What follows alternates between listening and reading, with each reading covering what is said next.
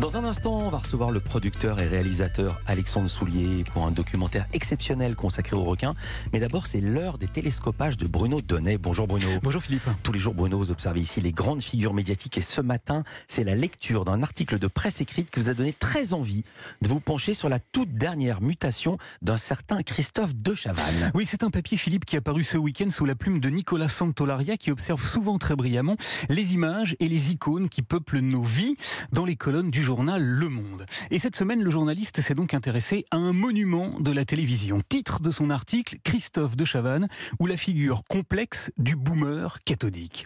Alors j'ai beaucoup aimé ce regard parce qu'après avoir brillamment rappelé de quelle façon, à la fin des années 80 et pendant toute la décennie 90, Christophe de Chavannes a débarqué dans nos télévisions avec son énergie débordante et son débit de mitraillette. Madame, mademoiselle, monsieur, bonsoir. J'espère que vous avez passé une bonne journée. On est ensemble pendant une bonne heure. Après avoir expliqué de quelle manière a incarné à lui tout seul hein, le talk show, un genre télévisuel auquel en France, Michel Pollack et son droit de réponse avaient certes donné ses lettres de noblesse, mais que De Chavannes a totalement réécrit, réinventé, en devenant tout à la fois Monsieur Loyal et le clown Auguste. Coco. Un coco. C'est bon aussi, Pépère.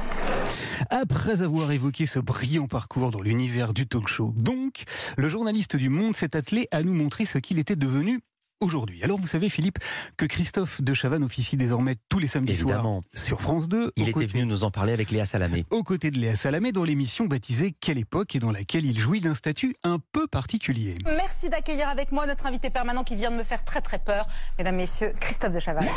Il est invité permanent, ni co-animateur, ni chroniqueur. Les producteurs du programme lui ont en effet confectionné un costume sur mesure, un emploi que Christophe de Chavannes adore. Vous êtes en forme Ouais, quand Bonne même. Je semaine suis trop content d'être là. Mais moi aussi.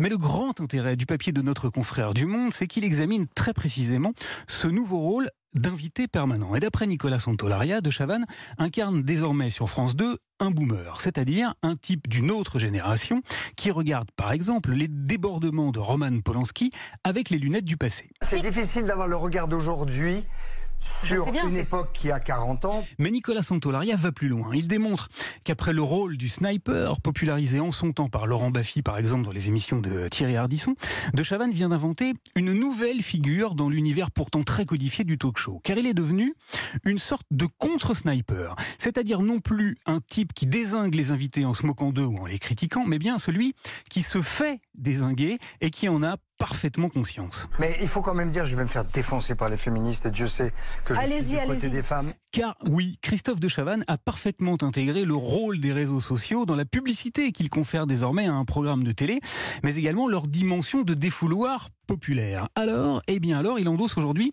le rôle de celui qui se fait engueuler en plateau et qui en joue très habilement. Il y a quelques semaines, par exemple, c'est Jean-Luc Mélenchon qui s'est servi de lui comme d'un splendide punching ball. Elle était bonne votre blague ce matin?